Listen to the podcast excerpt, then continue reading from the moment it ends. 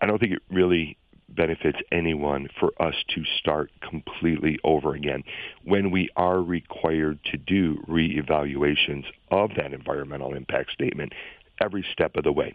So it's not that we are taking 2004 data and saying this is all we have and we're moving forward.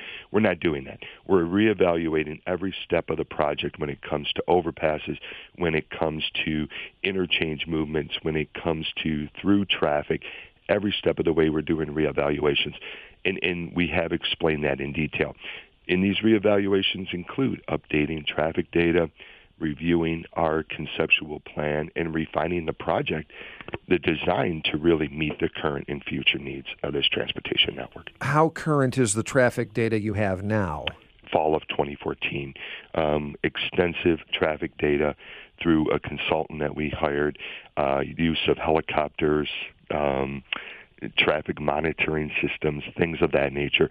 And, and we will be releasing um, this information at our public meeting. But, you know, traffic with the economy improving is on an uptick, and we want to bring this uh, new information to the public, as well as some other things that we feel are important to the project.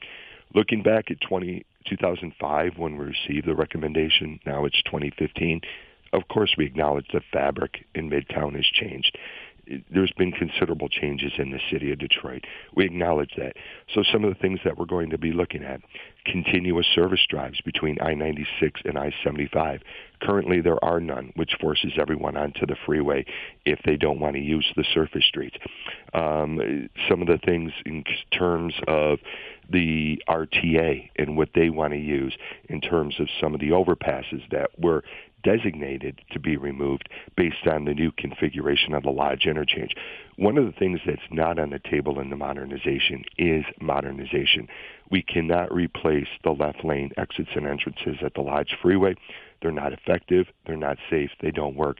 That will require right lane movements, a complete redesign of the freeway interchange, which will bring different levels. And uh, as you go forward, I mean, once you get started in earnest on this thing, you're pretty well committed to to uh, to, to, following through uh, as it's designed. I mean, it's it's difficult to change uh, the uh, the design of such a project, isn't it? That is correct, and and and I think it's also one of the aspects of it is this is not simply resurfacing or replacing one interchange. This is a complete modernization from the ground all the way up. So many areas of I-94, especially when you get east of I-75 into the neighborhoods, the entrance ramps go directly into the right lane. You're looking at a 1950s design with 2015 traffic right now, and it's simply just isn't as efficient as it needs to be.